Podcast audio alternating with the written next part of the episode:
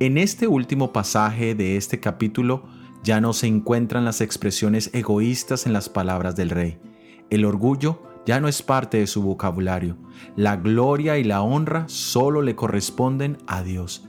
Esta es la última vez que aparece Nabucodonosor en primera persona en el libro de Daniel. Él murió poco tiempo después de esos eventos. Las siguientes referencias se harán en relación con sus actos pasados.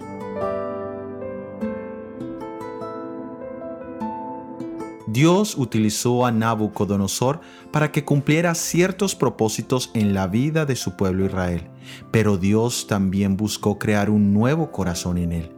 Nabucodonosor era un diamante en bruto que pasó por la mano pulidora del Señor para reformar su vida y su carácter, para que pudiera ser ciudadano de la nueva Jerusalén.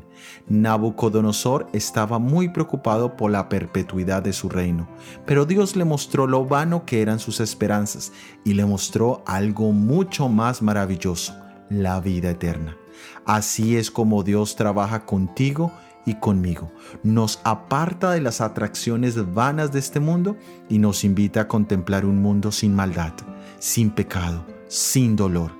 Y si Dios fue posible de crear un nuevo corazón en la vida de un hombre rodeado de honor, gloria y magnificencia mundanal, eso nos garantiza que Dios puede hacer esa obra maravillosa en nosotros también.